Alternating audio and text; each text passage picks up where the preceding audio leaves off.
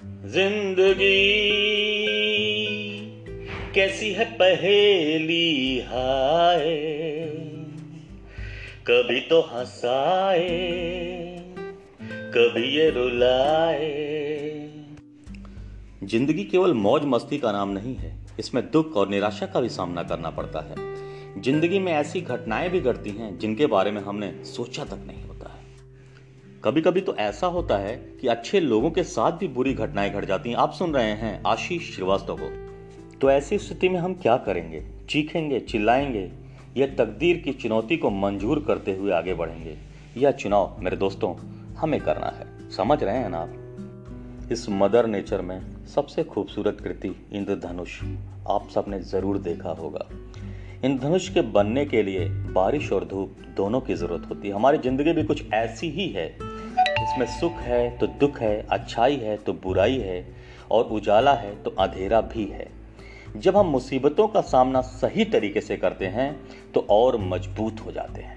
हम अपनी ज़िंदगी की सभी घटनाओं पर तो नियंत्रण नहीं कर सकते हैं, पर उनसे निपटने के तरीके पर हमारा नियंत्रण ज़रूर होता है। सो माय डियर फ्रेंड्स आज के इस सेगमेंट में मैं ज़िंदगी से जुड़े तमाम अहम सवालों के जवाब के साथ आपके बीच में हूँ। Dear friends you must have watched a movie three idiot in that movie there was a philosophy of life और अक्सर वो फिलॉसफी हम जीवन में भी सुनते हैं कि जो तुम्हें अच्छा लगे, वो करो। कई बार ना, ऐसे कामों को भी हमें करना पड़ता है ना, जिन्हें करने की ज़रूरत है, वे चाहे हमें पसंद हो या ना हो। एग्ज़ाम्पल के लिए, एक माँ दिन भर काम करने के बाद जब वो घर आती है ना, फिर घर के काम काज निपटाती है, बच्चे की देखभाल करती है और आखिर में थकी हारी वो सो जाती है।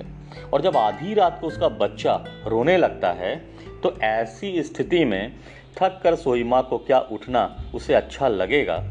शायद नहीं। मगर फिर भी वो उठती है। क्यों? इसकी तीन वजहें हैं। पहली वजह प्यार, दूसरी वजह फ़र्ज़। तीसरी वजह, ज़िम्मेदारी। तो दोस्तों, हम ज़िंदगी सिर्फ़ भावनाओं के सहारे नहीं गुजार सकते। हमें अनुशासन की भी ज़रूरत होती है, चाहे हमारी उम्र कितनी भी हो।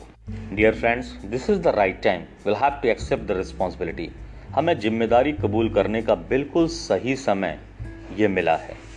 हमें अपने व्यवहार और काम की ज़िम्मेदारी को कबूल करना चाहिए।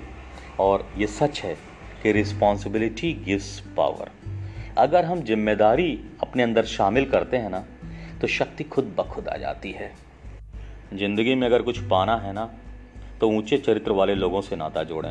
Will have to associate with people of high moral correct अगर मैं पूछूँ कि सबसे बेहतरीन आदमी कौन है इस विश्व में तो जानते हैं कौन है? जो इस रिकॉर्डिंग को सुन रहा है, वही सबसे बेहतरीन आदमी है। क्यों? क्योंकि हम यहाँ पर जीवन के जीने के तरीकों के बारे में बातें कर हमें बाहरी असर से नहीं, बल्कि अंदरूनी प्रेरणा से हमें काम करना है। और एक आदत तो बिल्कुल बिना देर किए आप सभी अपने में शामिल कर लें। Just give yourself positive autosuggestion my dear friends खुद को सही आत्म सुझाव दें, दोस्तों।